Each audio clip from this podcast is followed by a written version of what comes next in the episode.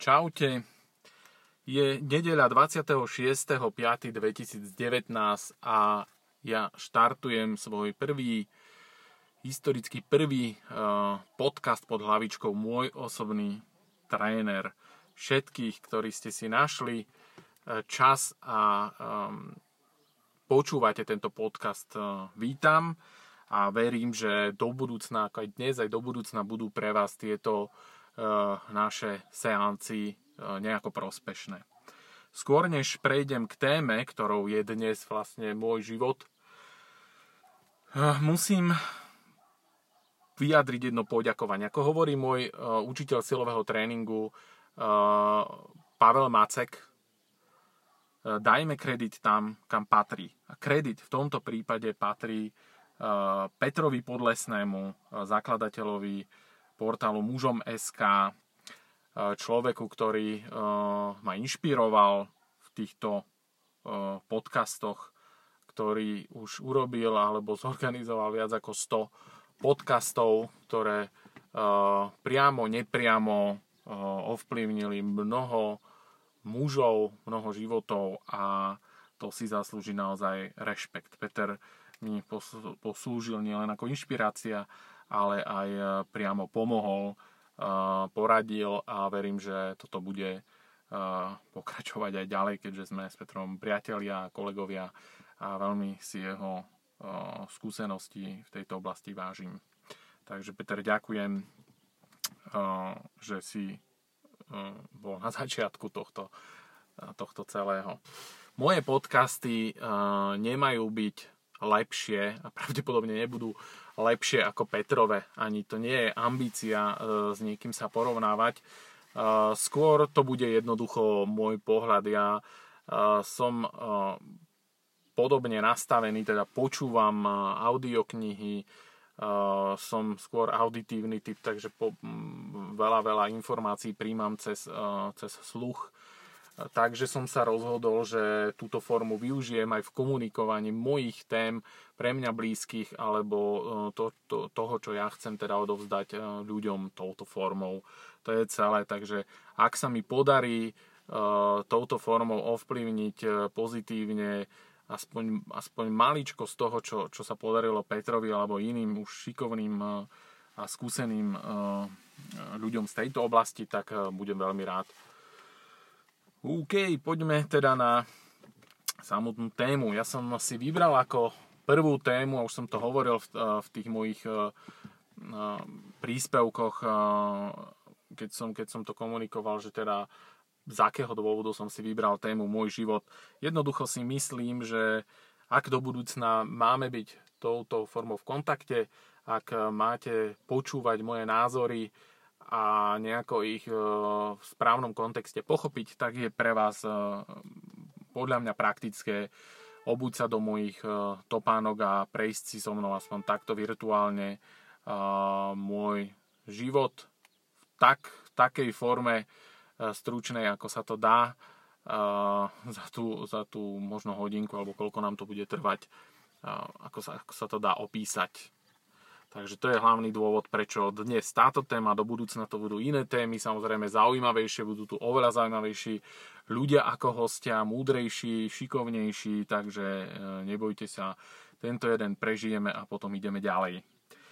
OK, poďme na vec, aby sme, e, aby sme to aj stihli. Mám 42 rokov, takže pred nami je 42 rokov, ktoré vám musím za niekoľko minút uh, predstaviť.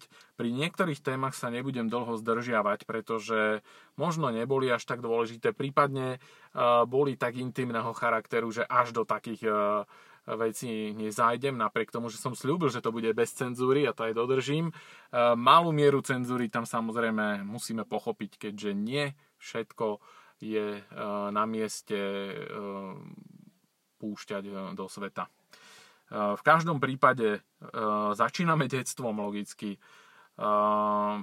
moje detstvo, moje detstvo by som, by som charakterizoval ako, ako veľmi príjemné v podstate obsahovalo všetko, čo podľa mňa detstvo má obsahovať. Mal som milujúcich rodičov, mal som brata, s ktorým som sa mohol hádať a byť a ktorý, ktorý ma v mnohých veciach inšpiroval už od detstva.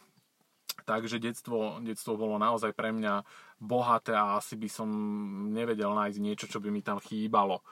Uh, v podstate absolvoval som to, čo, mu, to, čo dnes my, my starší v úvodzovkách, uh, veľmi a všetci starší po, počas uh, staročí, rozprávali, že za, za môjho detstva to bolo všetko inak, tak aj ja tak rozprávam, že áno, ja som ešte zažil hry vonku, na dvore pred e, bytovkou hrali sme futbal, hokej a všeli, všeli čo sme robili za detstva. Dokonca som si spomínal, keď som si teraz robil poznámky na také veci, že s chlapcami z bytovky sme, sme nakrúcali film tak, takéto veci sme robili. Nenakrúcali sme ho samozrejme na, na kameru, lebo jednak sme nikto nemali na kameru, ale mali sme taký, taký starý magnetofón na kazety a tam sme proste e, v audioverzii nahrávali normálne s, s nejakým scénárom celý film.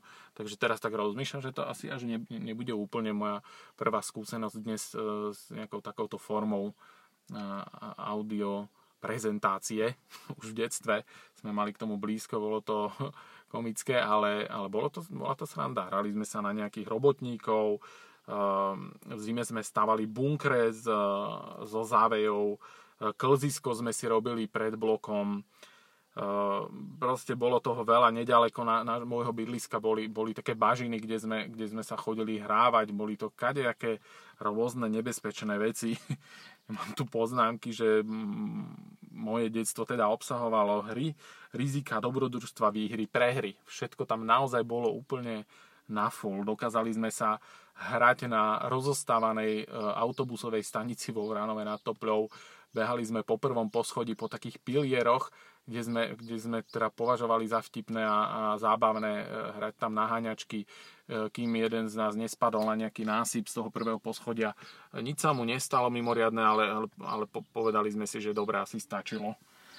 V rámci detstva to bolo napríklad korčuľovanie po rieke uh, Topľa, kde sme sa, uh, tí, čo poznáte uh, Vránov, tak uh, kde bol kedysi, uh, kde bol kedysi um, amfiteáter, tak odtiaľ sme korčulovali v zime po rieke ako detiska až niekde uh, niekoľko dedín uh, smerom oproti uh, toku rieky a zastavili sme sa, až keď pod nami začal praskať ľad pri, pri jednej, jednej z dedín a vrátili sme sa naspäť. Dokonca som v tomto období dokázal niekde, buď to bola jeseň alebo jar, ešte sme vo svetroch chodili spadnúť do tej rieky tam boli asi moje prvé začiatky otužovania, keď, to, keď idem až takto do podrobná. Čiže rôzne naozaj, uh, jak veselé, tak aj nebezpečné veci sme robili.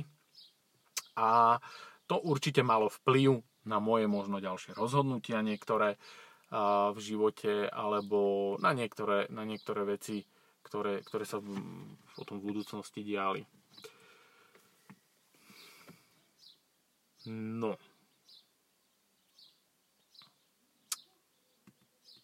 tomto období, kedy teda som už začal chodiť na základnú školu a pochopil som, že škola tak pravdepodobne nebude úplne to, po čom som túžil, tak ale musím povedať, že škola, základná škola bola u mňa tiež vlastne takou studnicou kadejakých skúseností a, a všetkého možného Jednak, čo sa týka učiva, tak e, dokázal som e, e, prežiť celú základnú školu tým, že som vždycky dobre sedel a vedel dobre opísať. Takže spomínam dodnes. Ale bolo tam veľa takých tých návštev, návštev kabinetu, kde, kde mi bolo vysvetľované, ako sa mám správať lepšie, ako som sa správal Ehm, boli tam eh, moje prvé ferovky, to znamená, že keď sa nezhodneš s niekým, s kamarátov alebo nekamarátov, tak sa to musí riešiť nejako, tak to boli naše prvé ferovky. Po väčšine, ak sa dobre pamätám, som všetko prehral zodpovedne. A to bol aj jeden z dôvodov, kedy už som začal uh, sa konfrontovať s tým, že niečo s tým musím robiť, pretože to moje chábe telíčko a tá, tá, tá, to nedostatok sebavedomia uh, už vo mne spôsobovali nejaké obavy. a preto som začal sa nejako prvýkrát konfrontovať s tým, kto som, čo som a niečo s tým potrebujem robiť, pretože proste dostať e, stále e, na hubu nie je úplne najlepšie pre takéhoto školáka.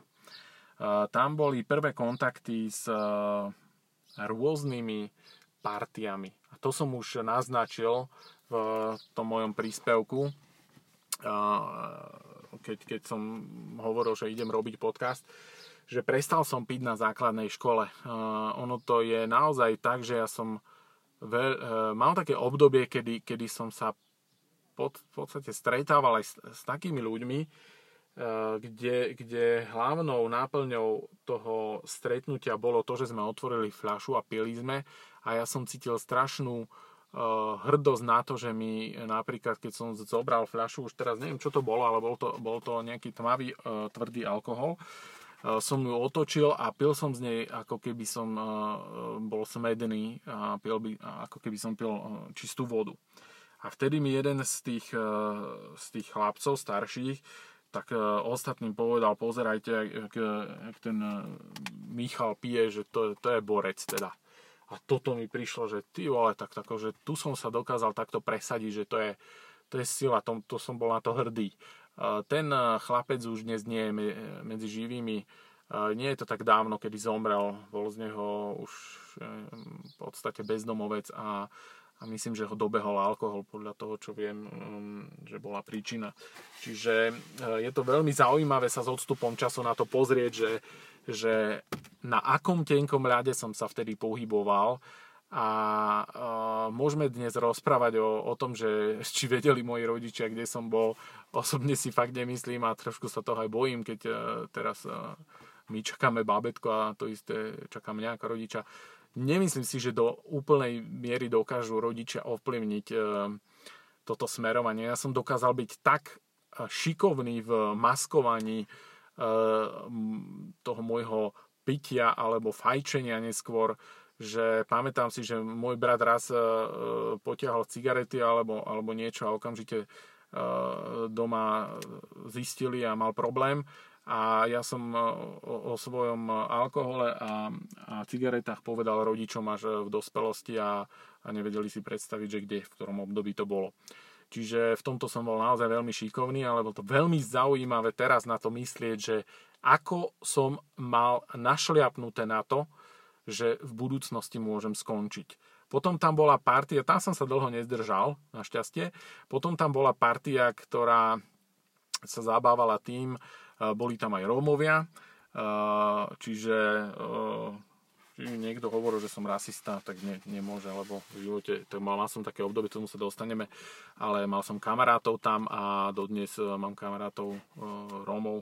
Vtedy ale teda to bola taká výrazná črta, Chodili sme na klziska, nudili sme sa e, v meskej telocvične, lebo tam jeden z nich e, hlavný šéf býval. E, mali sme rôzne výjazdy do mesta a, a tam som zase pocítil takú, takú tú spolupatričnosť, keď som zase dostal od niekoho na hubu, tak potom, a dozvedeli sa to moji e, starší členovia z partie, tak e, mu bolo rýchlo vysvetlené, že na mňa sa nesiaha. To bolo síce príjemné, že mám niekoho za sebou, ale stále som vnútri cítil, že toto nie je niečo, čo, e, čo je mne blízke, že toto proste tam sa ja veľmi nevidím a preto uh, uh, som aj vykročil asi niekde iným smerom. Už uh, od detstva som mal teda nejaký okruh kamarátov od, od škôlky v podstate a jedným z nich bol Dušan Knapik. To je meno, ktoré musím spomenúť, pretože to bol chlapec, ktorý, ktorý mal veľmi razantnú výchovu v rámci disciplíny od svojho oca a potom od svojej mamky. Čiže úplne od detstva sa venoval cvičeniu a toto bolo, toto bolo niečo, čo, čo mňa inšpirovalo a kde on ma potom stiahol na, na eh, prvé hodiny juda. On bol teda veľmi, veľmi, veľmi dobrý v jude. Majster Slovenska a kade čoho v tej dobe. Takže niekde zá, na základnej škole prišlo obdobie, kedy som začal chodiť na judo. Mimochodom, predtým tomu predchádzalo krasokorčuľovanie, hokej, futbal, trúbka, na ktorú som ani nebol, ale prihlásil som sa.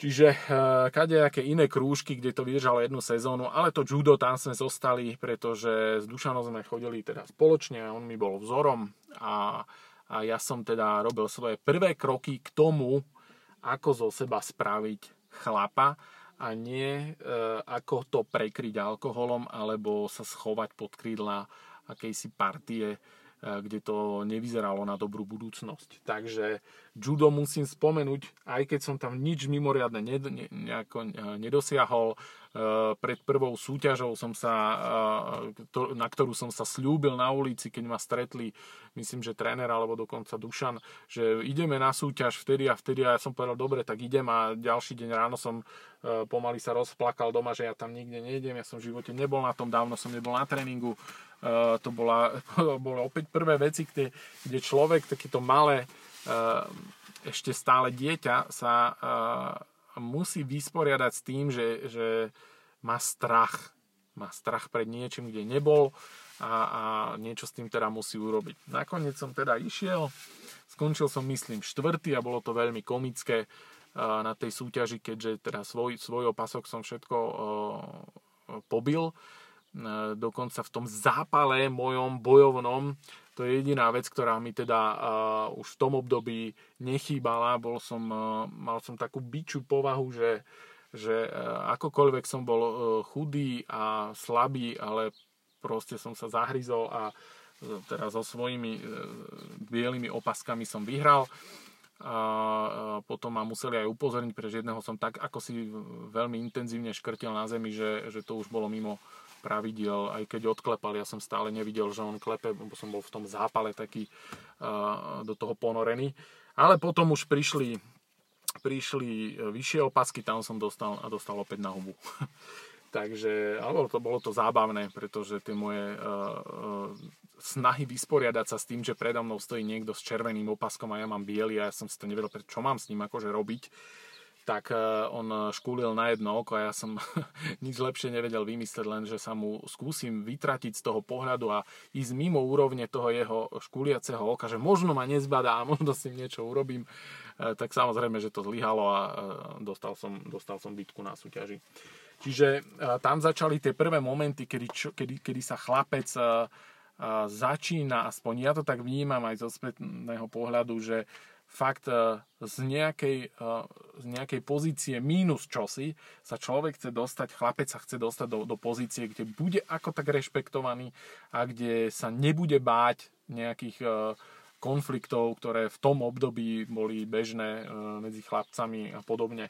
Tam boli prvé kroky a, a tam sa to začínalo možno obracať aj iným smerom. Čiže urobil som krok od, tých, eh, od toho veľmi tenkého ľadu.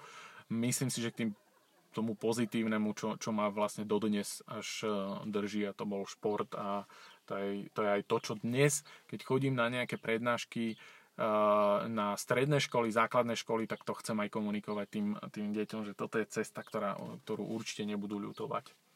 Potom prišlo teda tínedžerské obdobie, ktoré bolo opäť pre mňa celkom zaujímavé. A je zaujímavé, že mnohé teraz z týchto období, ktoré tu budem, o ktorých tu budem rozprávať alebo rozprávam, neboli vôbec také romantické, ako, ako to dnes vyznieva. Niektoré to boli naozaj ťažké obdobia a je zaujímavé, že dnes na nich pozerám, že ma asi, asi najviac posunuli. Nastúpil som na strednú školu, stredné odborné učilište chemické, už ten názov je strašný a dodnes mám z toho zimomriavky a kadejaké alergie. Proste sme sa netrafili. Radil som sa aj s rodičmi, veľmi dobrý úmysel, veľmi dobre mi, s dobrým úmyslom mi radili, že naozaj v tomto období elektronika, lebo samozrejme ja som s chemiou nemal nič spoločné, ale bolo tam nejaký odbor elektronický a my sme mysleli z toho všetkého, že budem opravovať televízory a že to práca v teple a, a fajn a poznali sme niekoho z nášho mesta, kto to robil a mal sa dobre. Takže ako každý ten eh, logický argument eh, bol na mieste, akurát, že proste som pochopil, keď som tam prišiel už prvé dni a mesiace, že to bol krok vedľa. Pochopili ma aj rodičia, no nejako sme to dokopali do konca. Zmaturoval som z odborných predmetov na štvorky, takže dodnes sme si istejší doma, keď aj žiarovku vymieňa manželka, nie ja. A myslím, že to pre spoločnosť dobré, že som sa vybral iným smerom. Bola to ale, bolo to ale zaujímavé obdobie aj, aj preto, že bol tam malý moment, kedy som sa dokonca vrátil k alkoholu, uh, alebo kedy som uh, bol taký, to nazviem taký veselý rasista, pretože to bolo obdobie, keď, keď som mal chvíľu taký takú, takú akúsi mm, náladu, že idem vyriešiť svet. No úprimne povedané, teraz keď sledujem e, voľby, alebo sme čerstvo po európskych voľbách a sú tam strany, ktoré dnes podobne rozmýšľajú, ja som bol teda o dosť miernejší, mňa akceptovali aj skupiny okolo punkerov, ktorí skinheadov nemali radi, ale tých, ktorí sa hýbali v mojom okolí, tak my sme si rozumeli, lebo oni chápali, že ja nie som až tak radikalizovaný. Ale bolo to zaujímavé obdobie preto a pre mňa dnes preto, že ja dnes vidím normálne uh, takto uvažovať uh, dospelých ľudí. Tak sa na to tak pozerám, ako keby som bol uh, v nejakom safari parku. Že wow. No a mal som tedy niečo medzi 15 rokov a 17 rokov, 18 a toto bolo moje obdobie. Nikomu som výraznejšie neublížil v tomto období, e, chvala Bohu. Mal som dokonca e, nejakú slohovú prácu o tom, e, kde sme potom na hodine diskutovali s veľmi, veľmi inteligentnou mojou slovenčinárkou, ktorá sa snažila ma pochopiť ako tínedžera v tomto veku. Ja som jej tam vysvetľoval akési rozdelenia tejto skupiny ľudí, mal som to naštudované, Uh, myslím, že inak ako veselé obdobie to neviem nazvať, pretože uh, našťastie ma to veľmi rýchlo potom prešlo. A uh, vybral som sa, zachránil ma v podstate opäť šport, keďže v tomto období som, mám tú poznámku nunčaky. Nunčaky sú, sú také uh, dve paličky spojené reťazov alebo, alebo motúskom a urobili celkom uh, zaujímavý škrt v mojom mojom živote, pretože jednak ja som proste sa dostal k jednému kamarátovi, ktorý sme teda neboli ešte kamaráti, ale proste chlapec na jednom, na jednom sídlisku, ktorý s tým robil strašné veci. To, to som bol úplne hotový z toho, že čo on s tým robí, s tými núčakmi. A to som si povedal, že toto chcem aj ja. Tak som si zadovážil také.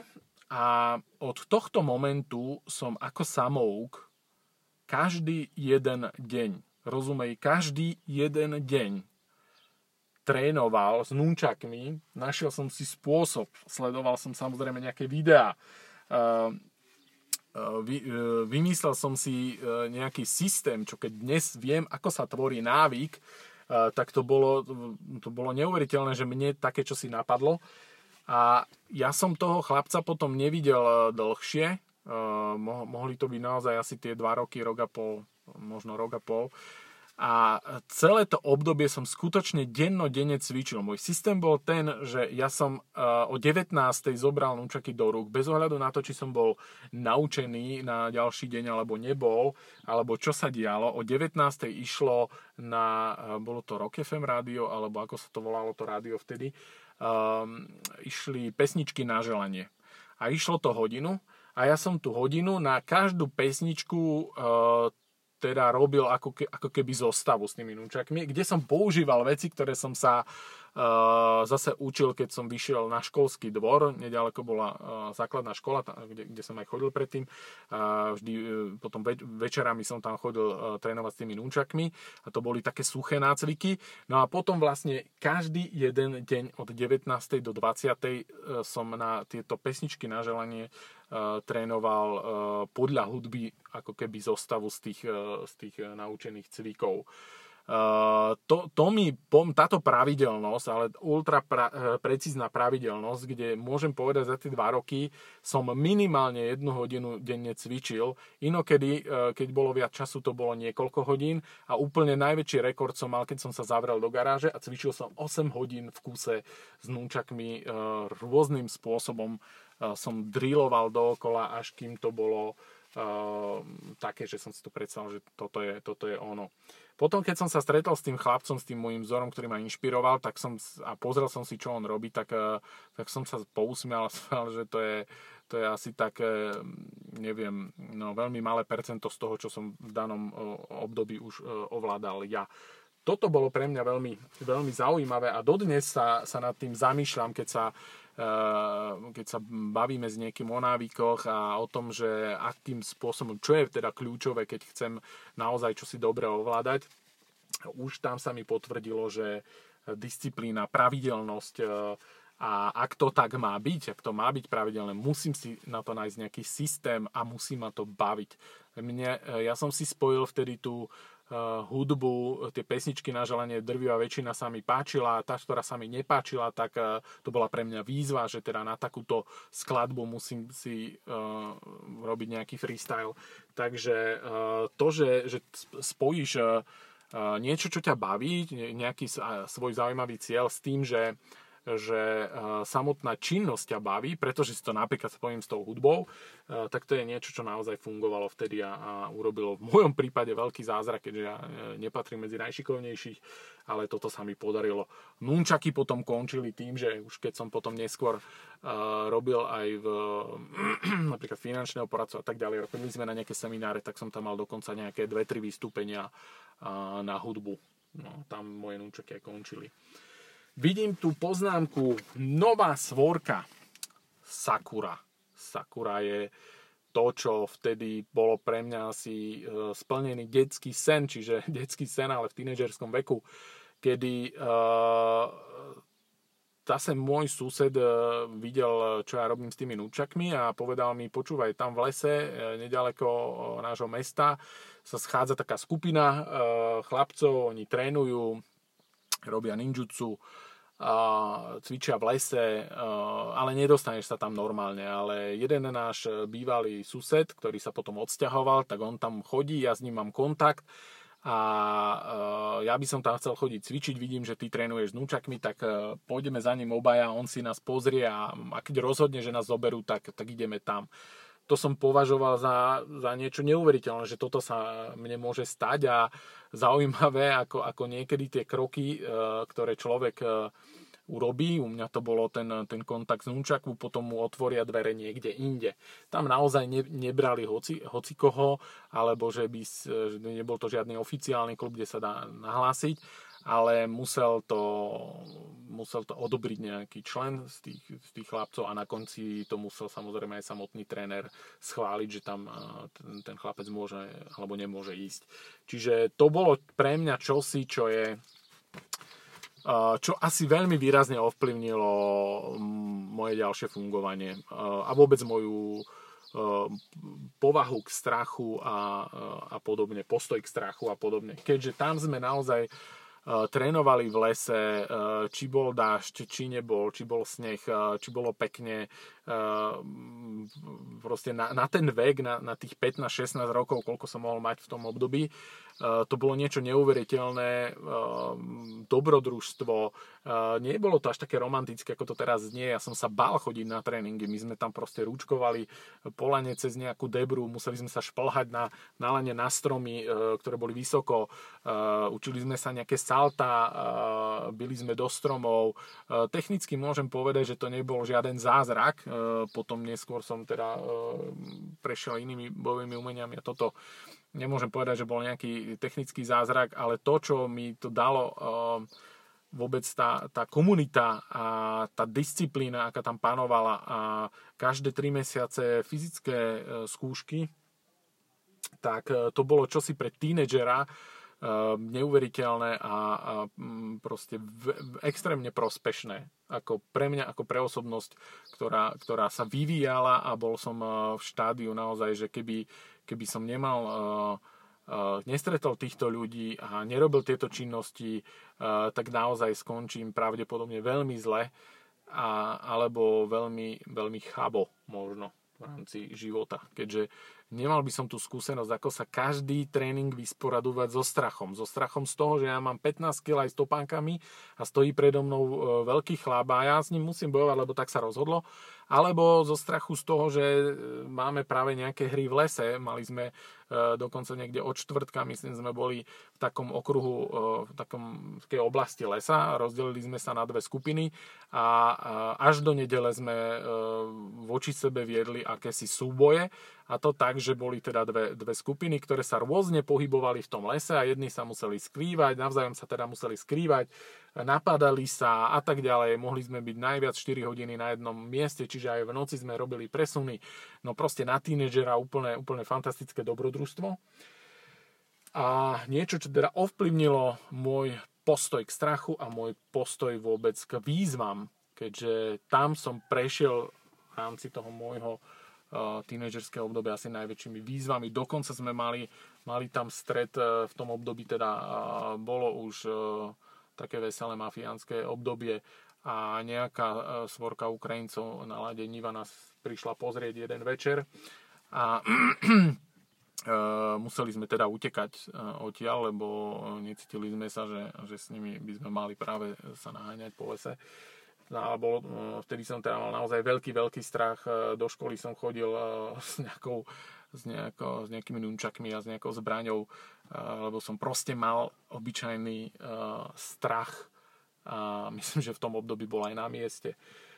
To nejako prešlo samozrejme, nič vážne sa tam nestalo, ale táto partia, to, to všetko, čo sa tam dialo, výrazne, výrazne ovplyvnilo môj, môj život a musím povedať, že pozitívnym, pozitívnym spôsobom.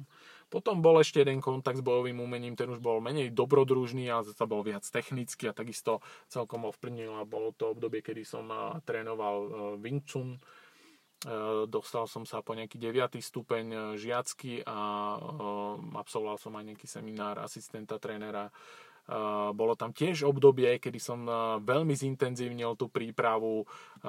Zobrali sme sa s jedným, s jedným kam. Chodil som teda ja, keď som mal nejaké našporené peňažky, vždycky som, vždycky som išiel do Košíc na asistentské tréningy, kde sme mali súkromné asistencie, čiže taká tá verva za tým ovládať niečo lepšie a urobiť niečo viac a obetovať tomu peniaze, čas, tie sa formovali presne niekde v tomto období už. Takže a opäť je to skúsenosť, ktorú si nesiem odvtedy so sebou a snažím sa takto postupovať aj dnes. K tomu sa ešte dostaneme. Čiže Wing Chun bolo veľmi zaujímavé,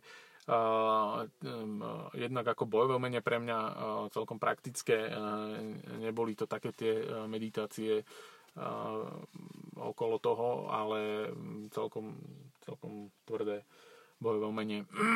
A raz sme sa vybrali s kamarátom na také vlastné sústredenie, boli sme dvaja, opäť sme od, od čtvrtka do nedele sa ubytovali v, jednej, v jednom zariadení nedaleko, nedaleko Vránova, kde bola aj príroda a my sme od rána do obeda trénovali, mali sme tie boxerské helmy na hlavách a mlátili sme sa od rána do obeda, potom bol obed od obeda do večera toto sme, toto sme robili až po nedeľu.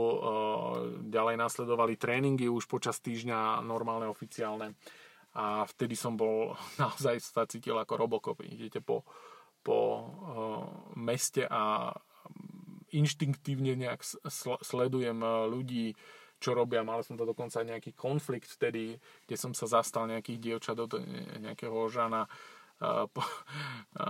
Toho sa, sa mi podarilo tam hneď spacifikovať.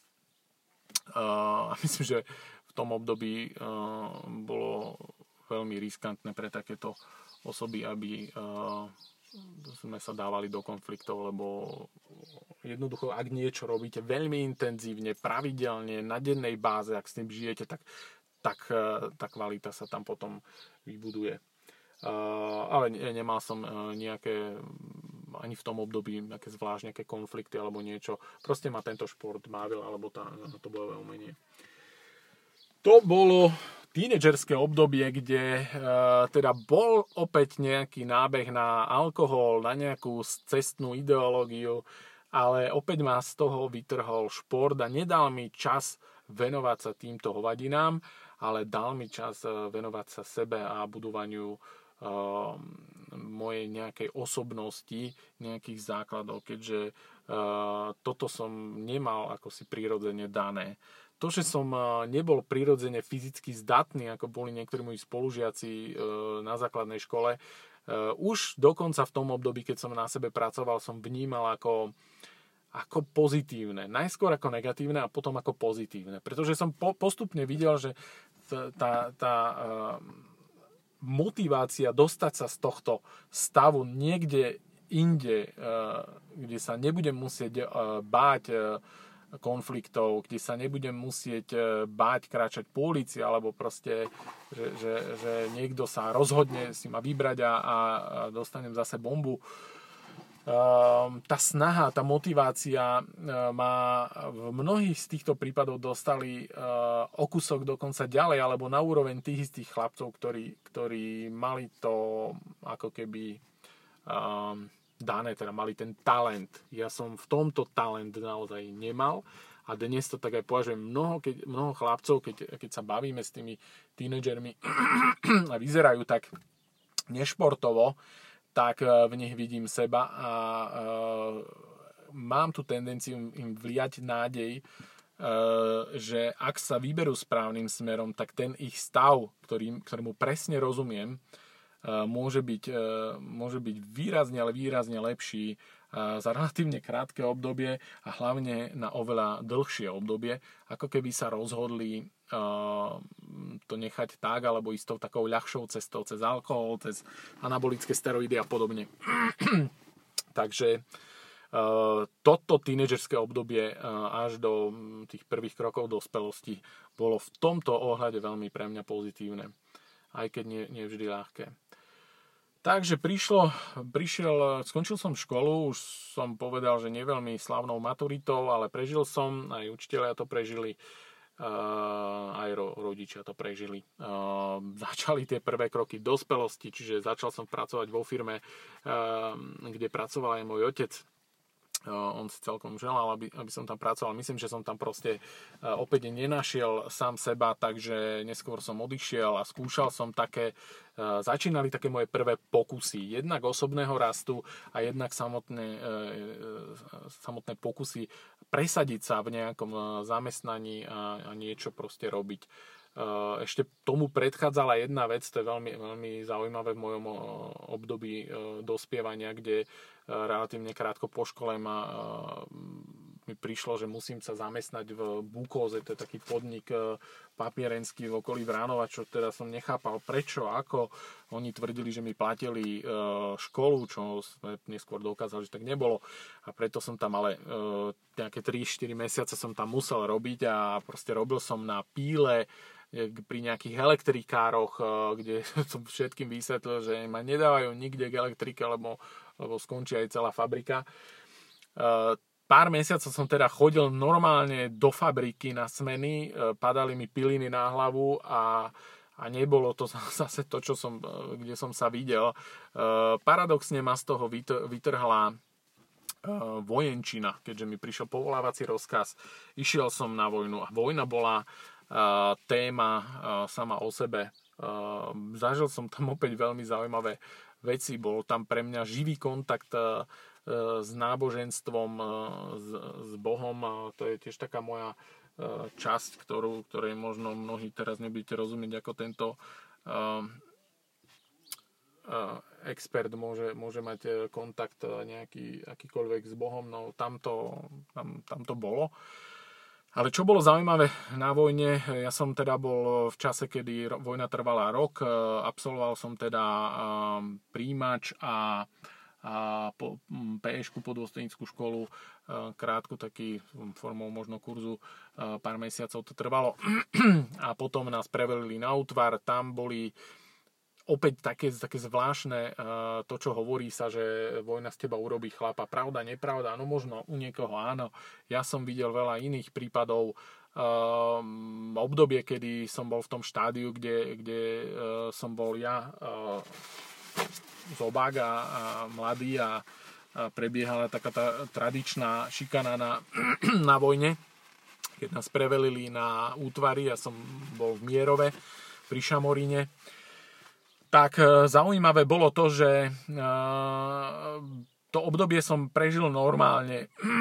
Zase vďaka nunčakom som mohol vyvážiť ten nedostatok rešpektu z pohľadu na moju postavu, keďže som stále vážil 60 kg aj stopánkami. Ale tým, že som ukázal, že tento nástroj ovládam, tak malinko mi to pomohlo udržať si od tela starých, aby to nepresiahlo nejakú zdravú mieru tej, tej šikany. Tam si, keď sme prišli prvýkrát na izbu a ja som sa zaradoval, že wow, moja, všetci z mladí sme museli byť hore na bydle, čiže na poschodovej posteli hore. Každý mal pod sebou nejakého starého, e, čo, čo si nárokoval, kaďaké služby. Ja som e, mal prázdnu postel pod sebou, tak som sa zaradoval a všetci mi potom sa, tí, tí starší sa zasmiali a povedali, ty sa veľmi netež, lebo keď príde Zolo, taký mm, nízky Róm, maďar, maďarského pôvodu nejakého, Takže ten má tam e, zapichnutý e, nožík e, na posteli a pokiaľ ty sa v noci budeš hýbať tak, že on sa zobudí, no tak ten nožík zo spodu budeš cítiť a kadejaké iné veci on ešte robí. Takže nakoniec tomto som veľa šťastia nemal. Chcem to prejsť, chcem to osloviť, túto, toto obdobie, lebo malo, bolo pre mňa zaujímavé, ale nechcem sa tam nejako do detailov zdržiavať, takže to obdobie, kedy šikanovali mňa, tam prebehlo všetci mladí sme do jedného tvrdili, ako my to teda budeme robiť inak, pretože e, je to hnusné, odporné, musíme tam nejako upratovať a, a e, to je ešte to normálne, ale keď vám dajú robiť také tie e, proste veci, ktoré už možno zasahujú až do, do našej osobnosti a nejakého zdravého úsudku, tak samozrejme, že sa to nikomu nepáči. No prišiel moment povýšenia a tam sa ako keby všetko zmenilo. Čiže povýšili nás, dostali sme s opaskom poriti a neviem, čo sme tam ešte robili v tom rituáli. boli sme povýšení, zrazu sa z nás stali starí a už sme e, všetci čakali, kedy prídu mladí prišli mladí, ja som dokonca robil veliteľa družstva dvakrát v príjimači v Šuranoch, to bol útvar, odkiaľ sa chodilo naspäť minimálne stromy dňami basy. Tam nejaká postupnosť, že dostanete, že dostanete najskôr nejaké napomenutie, potom zákaz výchádzok a také niečo. Tento veliteľ strediska niečo také nepoznal v tom, uh, tam, sa, tam sa začalo ukazovať, že som a, asi nejaký iný a môj veliteľ strediska sme dokonca niekedy zavolal, vy ste naozaj z východu? Lagatoš, lebo toto sa mi nezdá. Nepijete tu, uh, nemáte tu problémy, nerobíte tu žiadne problémy a, a podobne dokonca z toho, z toho útvaru, kde chodili s, s trestami, tak ja som prišiel s nejakou pochvalou a to celé sa udialo tak, že E, nemusel som sa nikomu tlačiť do zadku. To znamená, e, na útvare, odkiaľ sa chodilo s, e, s, s trestom s, bas, s basou, teda s väzením, vojenským, tak eh, ten, eh, ten veliteľ strediska eh, nemal rád takýchto podlízačov a väčšinou končili rovnako s basou. Čiže jediné, čo mne vtedy pomohlo, že ja som teda bol v tom období naozaj viac naviazaný na, na to náboženstvo, vyžiadal som sa, že chcem chodiť do kostola, tak dokonca so mnou pustili pár pár uh, mladých uh, do kostola aj v čase, kedy ešte sme nemali e, právo na vychádzky, pretože sme ešte neprešli prísahou, teda oni neprešli prísahou. Uh, takže nejako, nejako som mohol prežiť tú vojnu bez toho, aby som poprvé sa niekomu podlizoval a po druhé, aby som musel opakovať to, čo robili mne. Ja som sa s tým proste nikdy nestotožnil. A pamätám si dokonca absurdné situácie, kedy mi v nedeľu mladí doniesli uh, uh, Vianočku, to boli také štandardné raňajky v nedeľu a ja som im prizvukoval, že mne nosiť nič nepotrebujú, že ja sa viem postaviť a odísť si. A oni prvému priniesli mne, pretože ja som to od nich vôbec nevyžadoval. Žiadne, žiadne podobné veci ktoré boli už ako keby takým štandardom, že to teda musíš, keď si starý vyžadovať. Nič z toho som nechcel a nevyžadoval ani proste a bol som rovnako radikálne proti tomu, ako som bol, keď som bol mladý. To je niečo, čo by som považoval za, za akési pozitívne na, na, na tom, ako som sa v tom období uh, možno uh, choval, alebo aký som mal postoj možno.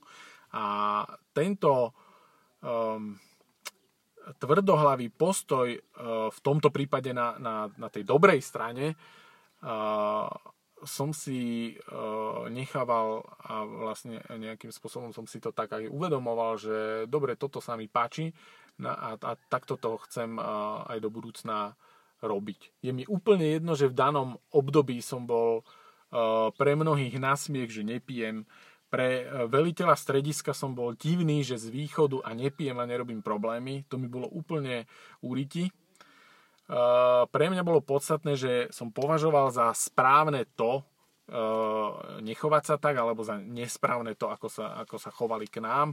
A nevidel som tom žiadny zmysel, že by teda, a keď ja teraz dám tomu mladému robiť nejakú podradnú činnosť, takže on teraz sa z neho stane chlap. Hovno mnohí sa stali proste e, vďaka tomu rovnakého vada. Takže e, toto bola taká zaujímavá skúsenosť z vojny. Vojnu som prežil, nás tam e, dosť kamarátov a, a všetko dobre dopadlo. Potom po návrate naspäť teda už som sa musel starať o zamestnanie. Skúšal som teda pôsobiť v tej firme, kde môj, môj otec, bola to hydraulická firma, nie, nenašiel som sa tam, nebol som tam prospešný pre tú firmu a myslím, že ani um, ako nejaké skúsenosti som tam nazbieral, boli sme na, na nejakých výstavách a podobne, ale, ale nemôžem povedať, že som teda tam urobil dieru do sveta. Potom to boli pokusy uh, s poisťovníctvom, čiže robil som uh, v DAS správnej poisťovni potom, potom to bol um, Alfinance, v súčasnosti myslím na IVES, akési finančné poradenstvo.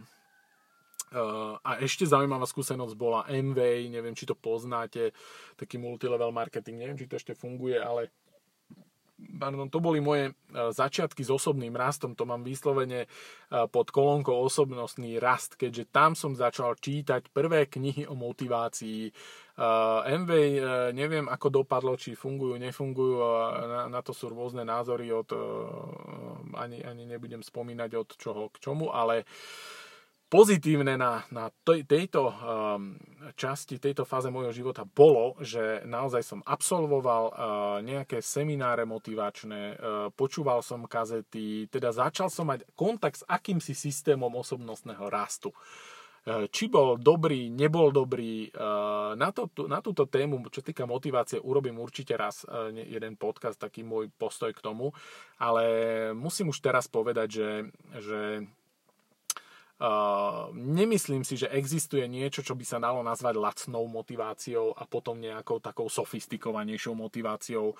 Proste v danom období si nemyslím, že by som bol schopný uh, a mal nejaký potenciál uh, vedomostný a, a vôbec uh, akýkoľvek na to, aby som poňal vôbec nejakú inú ako jednoduchú ľahkú motiváciu, ľahkú formu motivácie. Uh, Čiže tak ako v čase, keď som eh, začal s nunčakmi a začal som robiť svoje prvé kroky od, eh, od toho bojazlivého chlapčeka k nejakému chlapcovi, ktorý sa vie postaviť, tak som asi 13 krát videl jeden a ten istý film so Žánom Klodom Fandamom myslím, že to bol krvavý šport, alebo, alebo uh, sa to volalo Karate Tier 3. 13 krát som si to pozeral a ma to fascinovalo a toto ma vytiahlo zo stoličky a začal som so sebou niečo robiť. No ako by ste nazvali asi takýto typ motivácie?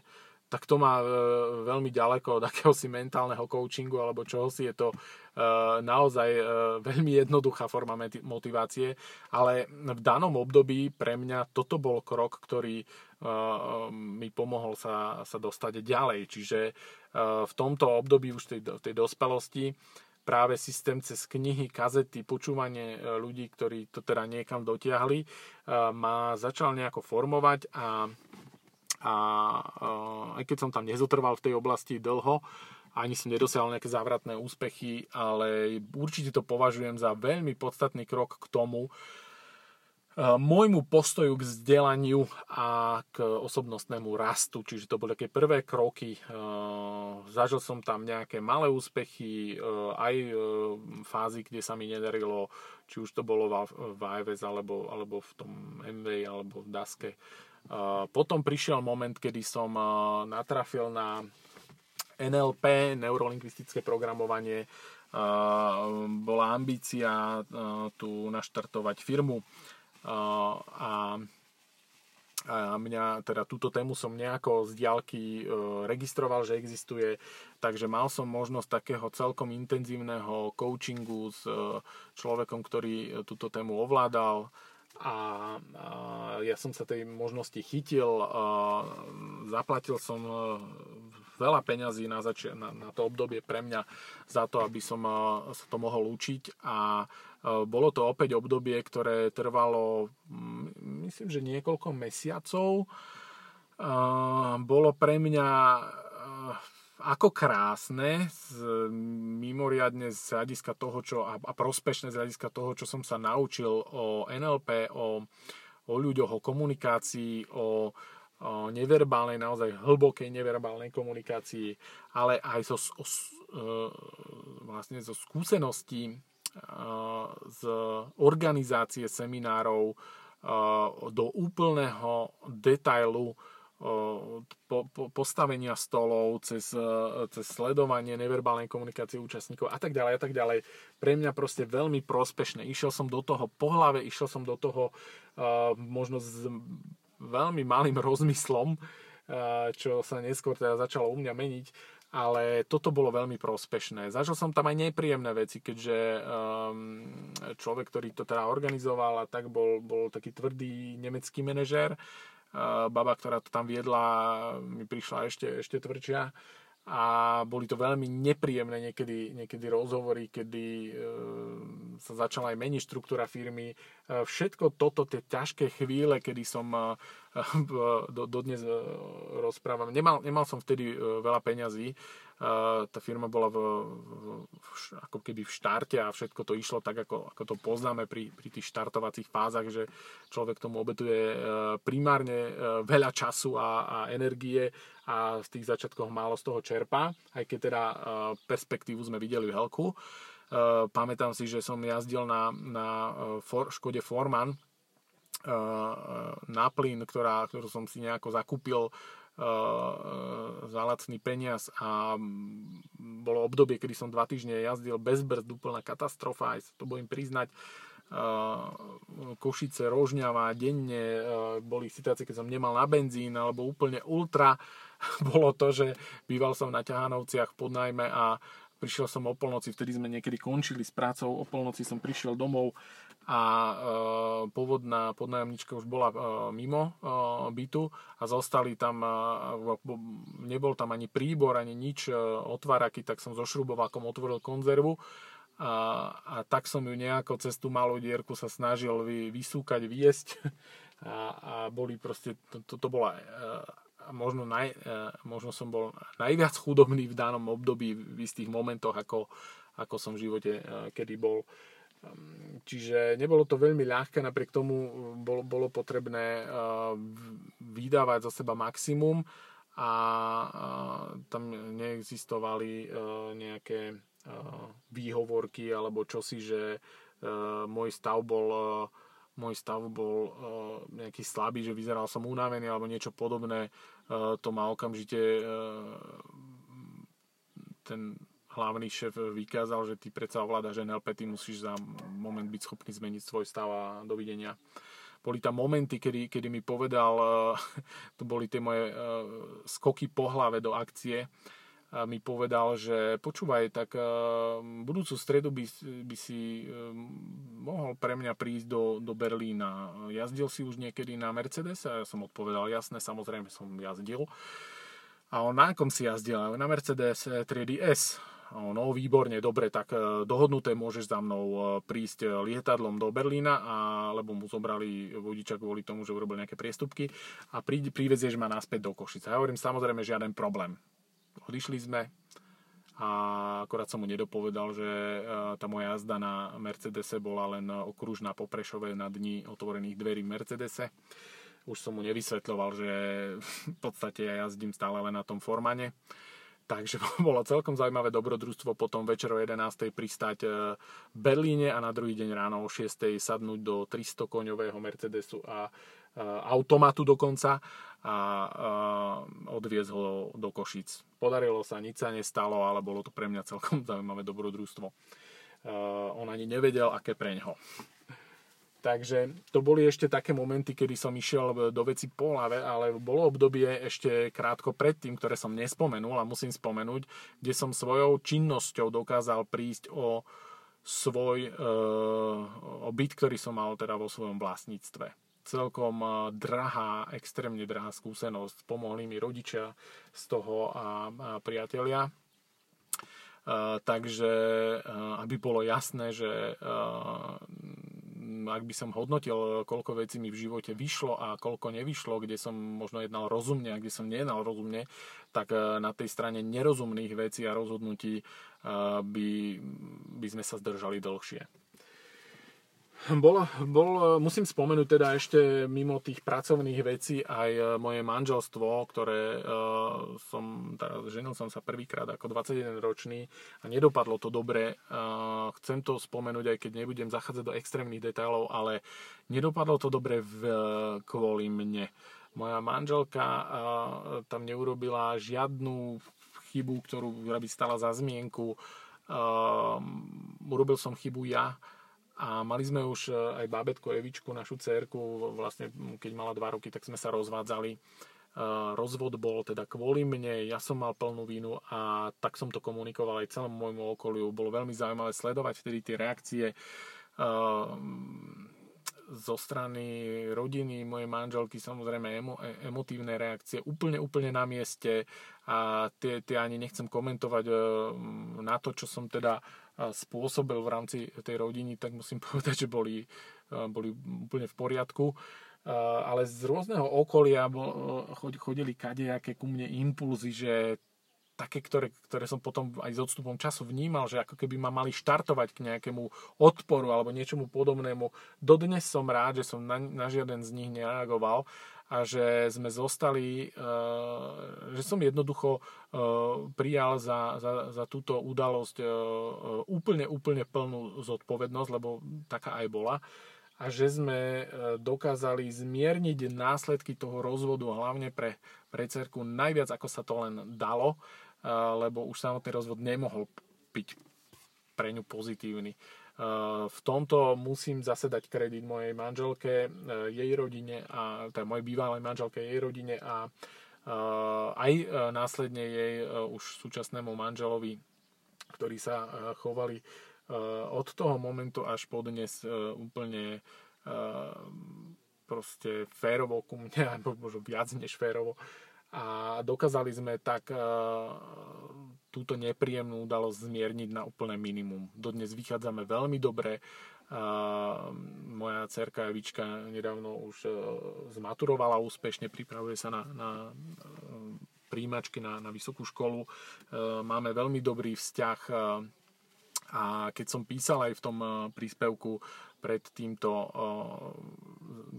pred týmto podcastom, že, že kto vychovával koho, tak boli momenty presne, kedy ma malá cerka mi dokázala povedať takú vec, že, že som zostal úplne obarený a, a začal som sa zamýšľať nad sebou a robiť v niektorých oblastiach nejaké zmeny, pretože a ona ani nevedela, dodnes to nevie, že, že niektoré proste moje kroky takto ovplyvnila úplne detskou čistotou, povedala na Vianoce, ocko, ty, už, ty budeš už teraz menej robiť uh, ten ďalší rok, aby sme sa viac videli a, pff, a vy zostanete z toho, že to, to kde sa ty ženieš? Čo robíš, kde, kde vidíš tú, tú prioritu vo svojom živote? Mnoho z týchto vecí som samozrejme nedokázal zvládnuť ideálne a tam je stále uh, taký dlh, ktorý mám voči, voči mojej cerke, ale ako hovorím, už ten základný postoj pre, prevziať zodpovednosť za niečo, čo, čo človek poserie, tak je z môjho pohľadu asi, asi vždy lepší, ako, ako vy, vytvárať nejaké konflikty navyše a hľadať chyby v ostatných. Čiže toto ma tiež celkom ovplyvnilo. Po, potom, keď som odišiel z toho projektu tej komunikačnej firmy, som ešte chvíľu robil s mojim kamarátom robili sme rôzne veci, ja som teda mal na starosti, bola to softverová firma, ja som samozrejme so softverom nemal nič spoločné, ale skôr som riešil tú ľudskú stránku programátorov a podobne. Mali sme tam priestor a dokonca nejakú zmluvu spísanú na predaj luxusných jacht nejakej talianskej značky. To sa tiež nejako ďalej neposunulo. Odtiaľ som sa potom s, s kamarátom rozišiel. Bolo tam veľmi krátke obdobie, keď som mal asi 200 neviem, či bolo 200 eur, už korun ešte vtedy. Veľmi málo, nemal som ani na zaplatenie tel- telefónu, si pamätám to obdobie toho prestupu a vtedy som začal pracovať pre, v takom športovom areáli a robil som tam správcu. Robil som tam úplne všetko, čo sa dá v takom športovom areáli robiť. Boli tam tenisové kurty, e, veľká trávnatá plocha, čiže e, chodil som, e, teda kosil som trávnik, staral som sa o kurty. Jeden zo zakladateľov, veľmi taký starší, starý pán, ktorý to tam pred 100 rokmi zakladal, tak ma, ma učil, ako sa mám starať o kurty, tak som sa to naučil, potom som to, som mi to celkom darilo robiť. Strihal som okrasné dreviny, robil som správcu posilňovne vtedy, alebo úplne úžasné bolo, keď som na, na streche rozostávanej budovy v rámci toho areálu vyťahoval hrdzavé klince z dosák. Takúto činnosť som robil niekoľko hodín na otvorenom, otvorenom slnku, lebo, lebo to bolo potrebné urobiť a, a, a tak som to robil. Uh, natieral som tam kadečo, proste úplne všetko. Uh, môj plat bol vtedy niekde od okolo 270 eur až po myslím 300 Najvyšší bol asi 370, keď sa nemýlim v tomto období. E, ráno som po príchode na pracovisko ešte musel po celom areáli vyzbierať psie exkrementy, keďže tam boli psíky. Pre mňa veľmi zaujímavá skúsenosť. Taká, cítil som sa, že, že z pozície, kde som bol predtým, kde, kde bol nábeh na celkom zaujímavú prácu, um, som spadol kde si dole a normálne som pociťoval hambu voči ľuďom, ktorí tam chodili hrať tenis a, a videli ma, že a potom som si povedal, som s tým tak zmieril, že dobre, tak toto je, toto je momentálne tvoja škola a, a tam sa teda rob čo, rob, čo dokážeš e, najlepšie ako vieš v rámci toho, kde si aktuálne. Potom uh, som, uh, už to bol rok 2010, uh, moje kroky cez ten šport viedli k tomu, že som si povedal, veľa som okolo toho čítal, som si povedal, že že asi bude na mieste, keď uh, bola taká príležitosť, že pôjdem si urobiť trénerský kurz, to bol rok 2010 a niekde okolo mája. Takže keďže v nedalekom fitness centre sa tréneri uh, akorát rozhodovali, že idú, idú robiť kurz, tak som sa k ním pridal a urobil som si trénerský kurz. A krátko na to som teda aj zmenil prácu, keďže som dostal ponuku pat, e, teda pracovať ako tréner v tomto fitness. Jednalo sa o moje také celkom dlhé pôsobisko Patriot Fitness, kde som pracoval nejakých 7 rokov. Uh, Patriot Fitness mi uh, dalo veľa v podstate aj po pracovnej stránke možnosti realizácie, keďže šéf môj bývalý bol, bol eh, veľmi prístupný rôznym projektom, financoval rôzne projekty. Ak by som mal dať znovu niekomu kredit, tak v tomto období by som v tom období, kedy som pracoval pre Patriot Fitness, za to obdobie musím dať kredit môjmu bývalému šéfovi. My sme sa rozišli tak neutrálne by som povedal neviem, mal som snahu urobiť mm, pre to fitness centrum maximum, keďže mňa ten šéf mi nechal priestor na to, aby som realizoval e, to, čo uznám za vhodné v rámci e, toho fitness centra. Dokázali sme tam potom presadiť to, že namiesto nejakého baru, ktorý bol plánovaný v rámci starej kotolne, sa urobil Patriot Gym, veľmi, veľmi krásny, taký štýlový gym. Odporúčam navštíviť opäť vďaka tomu, že bol, že bol eh, majiteľ eh, tomu, tomu prí, prístupný a bol ochotný to celé realizovať.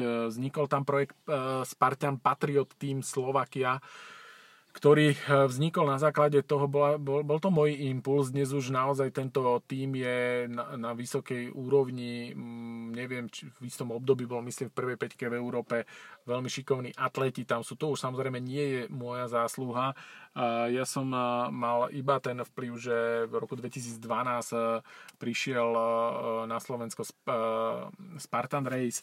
Ja som absolvoval prvý, prvý tento pretek, bol u nás vo Vechci blízko Vranova a potom následne som teda inicioval vznik tohto týmu Spartan Patriot Team a už sme pripravovali aj takých ná, nás bežných smrteľníkov a potom sa tam pridali aj nejakí, lepší atleti a, a bol to celkom zaujímavý projekt.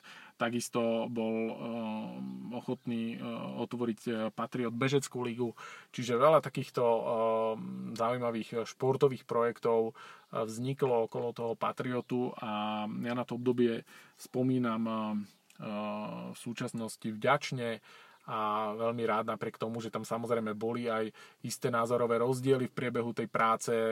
Ja som určite urobil veľa, veľa chýb v rámci tej mojej činnosti a možno aj niektoré, niektoré pozitívne veci. Čiže tak ako to už býva, toto obdobie bolo, bolo môjho pohľadu um, také plné, plné rôznych skúseností a boli aj pozitívne a boli aj také, ktoré sme museli proste možno z oboch strán trošku viac predýchať.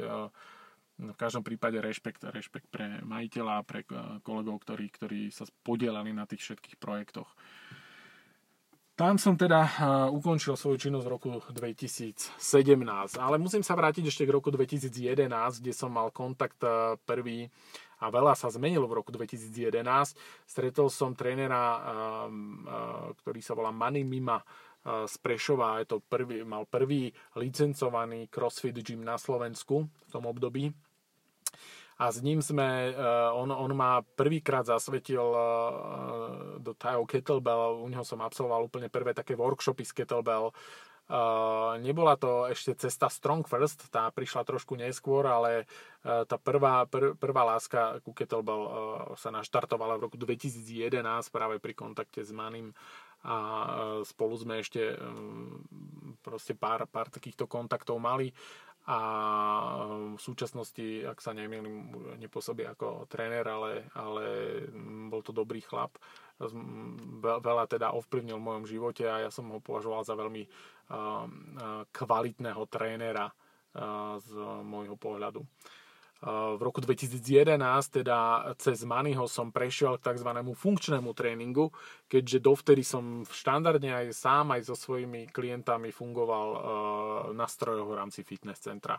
Takže Mani urobil krok nielen ku kettlebell u mňa, ale aj k viac k používaniu voľnej váhy a, a takému funkčnejšiemu tréningu. V roku 2011 som sa dokonca sám nejako nastavil, že toto je asi cesta. Funkčný tréning plus otužovanie. Začal som otužovať. Môj otec už rok otužoval, takže uh, povedal som si, začnem aj ja, že mi to sedí, že tá cesta, ktorú teraz nastupujem, sa mi zdá, že je niečo pre mňa a preto uh, idem do toho.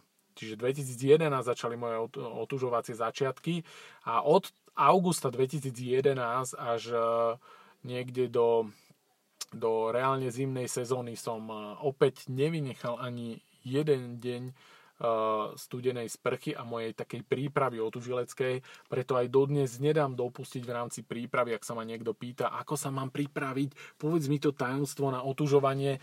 Tajomstvo je pravidelnosť a obyčajná sprostá sprcha. Nič viac sofistikovanejšie nepotrebuješ. V roku 2012 uh, eh, prišiel zlom, kedy som uh, sa rozhodol založiť klub ľadoborci Slovensko. Uh, dnes už teda občanské združenie, ktorého som predsedom a ktoré už má v rámci Slovenska niečo okolo stovky otužilcov v rôznych mestách. Dokonca sme už aj v Čechách. Eh, založeniu klubu Ľadoborci Slovensko predchádzali najskôr rozhovory eh, so zakladateľmi eh, klubu, ktorý teda bol už pár rokov predtým v, v tom našom meste, v Ranovské Vidry. Ja mám medzi zakladateľmi tohto klubu kamarátov a mali sme, mali sme rozhovory o tom, teda jak si ja predstavujem fungovanie v takomto klube. Úplne sme sa nezhodli vo všetkých niektorých kľúčových veciach, takže rešpektujúc ich pohľad na, na vec, ako by teda ten klub mal, mal postupovať a fungovať, som sa rozhodol, že si založím svoj klub a že pôjdem svojou cestou.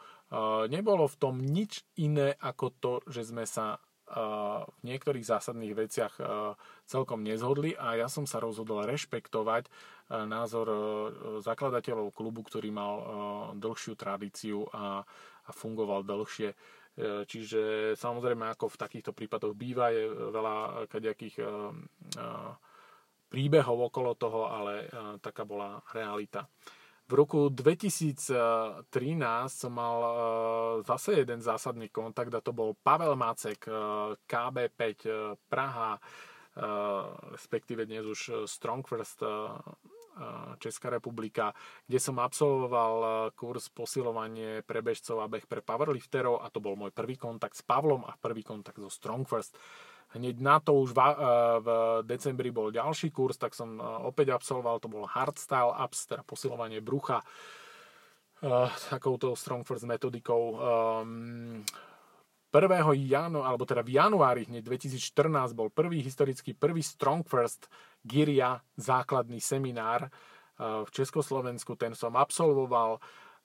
Po ňom teda bolo možné e, sa prihlásiť aj na SFG 1 certifikáciu, na ktorú som sa ešte v tom období zďaleka necítil. Čiže od roku 2014 som absolvoval ešte Strong First Bodyweight e, e, kurz, teda posilovanie s vlastnou váhou, opäť u Pavla Macka a ďalšie také workshopy a podobne. Čiže tam začala niekde moja cesta Strong First inštruktora pretože kontakt s Pavlom Mackom a so, s Českou školou Strong First eh, bol veľmi intenzívny v roku 2014. Eh, eh, v roku 2014 ja datujem aj moju kariéru pobehaja, teda neodvážim sa povedať bežca, keďže na tom kurze posilovanie pre bežcov a beh pre powerlifterov som sa spoznal s s Milošom Škorpilom, ktorý je e, taká česká bežecká legenda. A v roku 2014 som absolvoval pod jeho vedením bežecké tréningy ako prípravu na Spartan Race, Sprint, Super a Beast v roku 2014, tak Milošovi týmto, touto cestou aj ďakujem, pretože ma veľmi, veľmi dobre uh, pripravil a v podstate bežecky som nikdy uh, na tom nebol lepšie ako v roku 2014 a, a pomohlo mi to tiež spoznať trošku uh, mentalitu bežca a vôbec je, jeho, jeho návyky a tak ďalej, keďže už tie dlhšie behy a tie, tie, tá príprava na, tie dlhšie, na ten dlhý Spartan už bola naozaj náročná, boli to aj dvojfázové tréningy niekedy a porozumel som tomu teda asi ako, ako fungujú bežci aspoň z takého malého múla pohľadu môjho v tom roku 2014. Tam som absolvoval aj svoj posledný Spartan Race pretek. Z hodou okolností v tomto období to bol vyhlásený za naj, najťažší pretek na svete, ak sa nemýlim.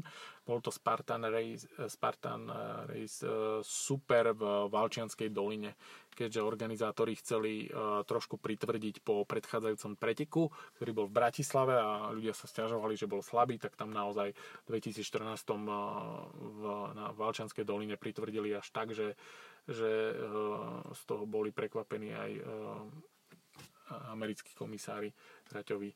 Takže to bol môj posledný Spartan Race.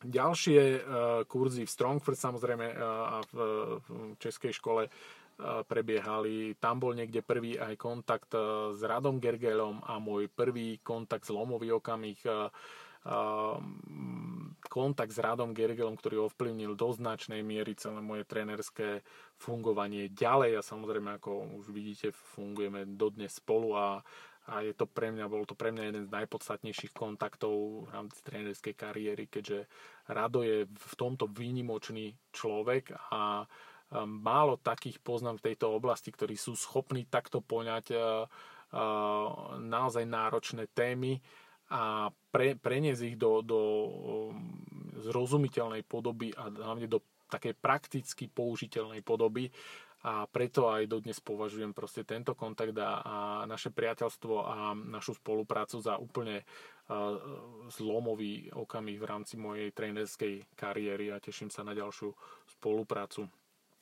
V 2014 v 2015 som sa začal pripravovať aj na eh, SFG 1 certifikáciu, ktorú som eh, v auguste zvládol v Budapešti pod vedením Petra Lakatoša, eh, šéfa Strong First v Maďarsku. 2015 bol proste o príprave na SFG a celá tá príprava bola pre mňa asi najviac podnetnou a ako stále hovorím, aj keď teraz niekoho pripravujem na SFG certifikáciu, Samotná certifikácia je veľmi náročná a je náročná jak po technickej, tak po fyzickej stránke, ale certifikácia z teba inštruktora neurobí. Inštruktora z teba urobí celá tá príprava a absolvovanie uh, rôznych uh, prípravných workshopov, kurzov alebo kontakt vôbec s tou komunitou a s predstaviteľmi. Ja teda najviac ďakujem tejto, v tejto oblasti Českej škole Strong First Pavlovi Mackovi inštruktorom, ale mm, absolvoval som aj prípravný, nejaký taký malý prípravný workshop aj v Maďarsku a vôbec kdekoľvek som sa ocitol v e, komunite Strongfirst, či to bolo Maďarsko certifikácia, alebo potom s mojím žiakom Šimonom Spišiakom v Polsku na certifikácii, kde som robil aj asistenta, Eh, tak eh, mm, všade to bola proste veľmi priateľská atmosféra. Potom v roku 2017 som robil certifikáciu SFG 2 v Taliansku pod vedením eh, Fabio Zonin, kde bol aj hosťom Pavel Macek. Opäť veľmi srdečná atmosféra, železná disciplína a mm, veľmi pre mňa prospešná skúsenosť. V roku 2016 eh, sa udiala jedna obrovská vec eh, v mojom živote a to je druhá svadba s mojou súčasnou manželkou Lenkou. Ak raz bude na to príležitosť, možno, možno je to na samotnú tému, lebo našich 13 rokov spolužitia bolo, bolo no, táto žena si jednoducho e, zaslúži Nobelovú cenu a všetky možné ceny, aké sa dajú za to, že so mnou vydržala a ja verím, že v oblastiach, v ktorých ja sa ešte teda potrebujem meniť a potrebujem na sebe pracovať, kvôli tejto žene e, sa mi to oplatí a budem preto robiť maximum. Máme nádherný vzťah, čím nechcem e, teda povedať, že nemáme problémy a hlavne, že určite ja tam nie som ten, ktorý, ktorý by mohol povedať, že, že je teda eh, dobrým eh, manželom alebo dobrým za chvíľku otcom. Skôr sa o to asi neprestávam snažiť a nikdy neprestanem ale vďaka, vďaka mojej manželke teda mi to stojí za to neprestať sa o to snažiť Takže jej maximálne ďakujem a to je úplne na, na, na samostatnú tému. A, a myslím, že to nie je úplne v rámci môjho v rámci mojej profesie, ale keď na to príde, tak určite o tom budeme vedieť rozprávať veľa. Sme spolu už e, za chvíľku 14 rokov. V roku 2016 prišiel ešte jeden dôležitý kontakt a to je prvý kontakt s Radekom Ševčíkom, kedy sa mi podarilo kontaktovať a on bol tak, tak láskavý, že ma, že ma prijal napriek tomu, že v danom období ani veľa nebolo priestoru u ňoho, ale niečo sa tam uvoľnilo. Ja som mu napísal dl, dlhý taký dokument, kde, kde som vypísal, v čom všetkom ja teda potrebujem jeho pomoc. Radek Ševčík je teda mentálny coach, mnohí ho poznáte, kto nie, tak určite odporúčam sledovať jeho prácu, mentálneho kouča pre Dominiku Cibulkov, ale aj pre rôzne firmy a podobne.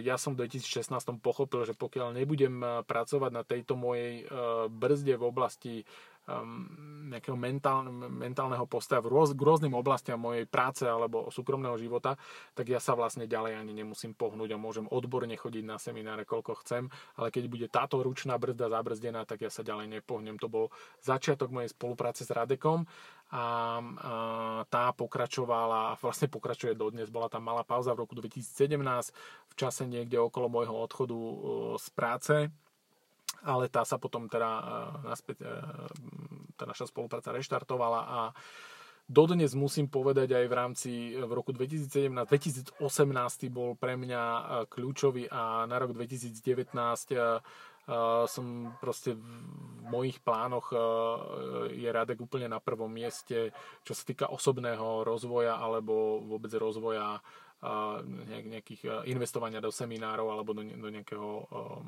nejakých coachingov, tak Radek je na prvom mieste a keď zvýši, idem na tie ostatné, pretože um, prax a život mi ukázal, že nemať zvládnutú tú mentálnu stránku svojho, svojho života, postojov a podobne znamená ručnú brzdu, ktorú potom neprekrie žiadnou odbornosťou. Takže nemyslím si, že ja som odborne e, natoľko zdatný, že by som už nepotreboval absolvovať odborné semináre v mojej oblasti. E, Rado Gergel by vám hneď vymenoval niekoľko tém, kde to potrebujem ako soľ ale e, a ja teda netvrdím, že, že ich ani neabsolvujem.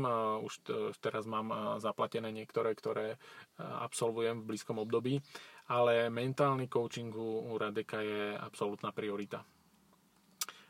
Na túto tému mimochodom určite urobíme podcast a verím, že Radek príjme aj pozvanie, aby, aby teda hovoril kompetentný človek k tejto téme. V roku 2017 som spomínal, bola certifikácia SFG2 v Taliansku, takže to je pre mňa také veľmi silné uh, Um, tieto certifikácie SFG sú pre mňa veľmi silné, pretože proste tam sa zadarmo nedostáva certifikát a je potrebná príprava, je potrebné zvládnuť samotný celý se, uh, seminár, takže to sú pre mňa silné momenty v mojej kariére a um, veľmi, veľmi si vážim um, toto vzdelanie, ktoré mi Strong First uh, dáva. Potom 2018 rok, ktorá považujem, ja to tak nazývam ako takú testovaciu fázu v Radioaktív, kde kde proste e, som vyslovene testoval e, svoje programy, zbieral som dáta a tak ďalej a považujem teraz rok 2019, kde v súčasnom období aj e, moja firma teda prechádza zo živnosti na, na formu SRO. Začínam nejak tak akoby na ostro by som povedal. Aspoň ja som to tak vnímal a všetky tie moje kroky boli boli takého charakteru, čiže zber dát, kontrola toho, čo dáva zmysel, čo ukazuje sa, že, že funguje, nefunguje, uh, úzka spolupráca s Radom a, a jeho projektami, keďže, keďže Rado je v tomto proste genius uh, a Eh, veľa rozhovorov, vlastne aj to, tá spolupráca s Radom, to, to boli spoločné tréningy, začalo to spoločnými tréningami, eh, veľa rozhovorov, potom sme vymysleli ten spoločný kurz funkčná dnes pod názvom Funkčná sila z Kettlebell, vymysleli sme projekt Stará škola Slovensko, pod ktorým už teraz beží viac kurzov, nielen tento jeden náš, on tam má diagnostiku a ďalšie čiže eh, v súčasnosti je teda, čo sa týka práce, eh, gro sa točí okolo radioaktív a som hrdým radioaktív koučom v rámci aj interných priestorov radioaktív. Takže interné vzdelávania v tejto skupine koučov, to je to, čo, čo mi momentálne asi najviac dáva v rámci odbornosti, keďže to sú strávené a spracované informácie od top svetových koučov alebo ľudí e, z tejto oblasti a vieme ich teda okamžite potom aplikovať do praxe. Pre mňa teda 2019 v rámci práce radioaktív, maximálna koncentrácia a príprava môjho semináru Trvalá premena, keďže Trvalá premena je to, čo je môjim hlavným projektom. O, okrem, uh, okrem silovo-kondičných tréningov z Kettlebell tak sú tieto premeny a pomoc ľuďom, ktorí potrebujú meniť svoj životný štýl komplexne, nielen teda chudnúť alebo príbrať, ale naozaj komplexne zmeniť natrvalo svoj životný štýl, tak toto je moja absolútna priorita v rámci mojej práce a taká moja dokonca misia, alebo by som povedal niečo, čo, čo, taký, čo človek považuje až vlastne za nejaké poslanie Takže dokázali sme sa prepracovať, už e, celkom e, sme to natiahli. E, ja sa ospravedlňujem, neviem to inak načasovať, snažil som sa celkom rýchlo tým prejsť. Boli tam teda obdobia, ktoré boli pre mňa ťažké, boli obdobia, ktoré boli krásne. Teraz prežívam krásne obdobie v rámci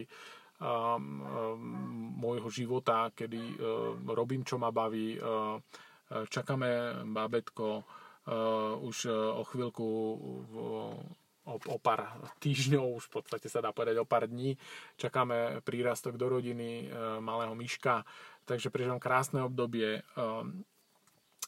Boli, boli ťažké situácie, všetko to malo vplyv na môj ďalší život, všetko to malo vplyv na moje rozhodovanie, na, na, na to, ako dnes reagujem na niektoré ponuky. Možno som opatrnejší, človek, keď raz príde o, o, o byt alebo proste sa ocitne častokrát na, na takej úrovni v živote, že, že otvára konzervy šrubovákom a, a snaží sa z nich vyjesť obsah takýmto zvláštnym spôsobom, tak si potom do budúcna musí dávať viac pozor možno, takže nie som už až taký dobrodruh. Je tam 42 rokov a čakám, teda čakáme ten prírastok a musím už pozerať aj na rodinu. Ale možno práve takýto súhrn toho môjho života vám dá obraz o tom, prečo uvažujem, ako uvažujem, prečo dnes mám taký postoj k extrémizmu, aký mám, keď e, som v minulosti sám v ňom v tínedžerskom veku chodil po tenkom ľade. Takže a, a iné, iné z oblastí. V, v, vrátim sa ešte k začiatku môjho trénerského obdobia, kde prvé kroky, ktoré som urobil, bolo, že som vyhľadal nejakého trénera, ktoré som považoval za dobrého a okamžite som mu písal mail, že s ním chcem konzultovať niektoré témy. E, čiže ja som bol víkendový tréner, čiže nemohol som si, nemal som okamžite skúsenosti, ale ten postoj proste vyhľadať odborníka a ísť sa učiť je niečo, čo čo som kde si v minulosti e, niekde naštartoval, niekde sa to objavilo v mojom živote a tento postoj je, e, je niečo, čo je ako princíp veľmi, veľmi dôležité vo všetkých iných oblastiach. Mm, takže takto to, e, tento môj život e, ovplyvnil moje súčasné názory a súčasné postoje a ja verím, že som určite aj na niečo zabudol a keď som na niečo zabudol, tak sa to možno objaví v iných podcastoch, ale už je naozaj veľa hodín a preto uh, tento podcast uh, môžeme že úspešne ukončiť. Ak by ste mali nejaké návrhy alebo ak by sa vám niečo, ak by ste niečo úplne nepochopili z toho, čo som tu rozprával, kľudne mi samozrejme píšte, ako som hovoril už v tých príspevkoch, keď som avizoval, že tento podcast vznikne. Budem vám veľmi vďačný za nejakú konštruktívnu kritiku čohokoľvek, čo tu odznelo. Čiže budem vám veľmi vďačný za, za akúkoľvek spätnú väzbu a za to, e, čo, e, čo mi teda poradíte možno, aby, aby to do budúcna mohlo byť lepšie. Kľudne mi prosím navrhujte aj témy. Ja nejaké pripravené mám do budúcna, ale ak vás niečo bude zaujímať, tak mi to napíšte a ja si, ja si na to pripravím teda ďalší podcast. Takže ďakujem e, tým, ktorí vydržali doteraz, tí, ktorí nevydržali, úplne vás chápem, je to minúta 27 poteraz, takže e, to je, e, to je celkom logické. Tí, ktorí ste vydržali, teda ďakujem a budem čakať od vás nejakú akúkoľvek spätnú väzbu. Zatiaľ vám želám príjemnú nedelu a dúfam, že sa s mnohými uvidíme teraz o týždeň 1.6. na semináriu Moderní výživa a, kde príde Lukáš Roubík a, a so svojím kolegom a, a, a budú, budú teda rozprávať, budú mať teda prvý certifikovaný kurz moderní výživy na Slovensku. Veľmi sa na to teším a verím teda, že sa s mnohými z vás tam aj uvidíme. Ďakujem pekne, majte peknú nedelu. Čaute.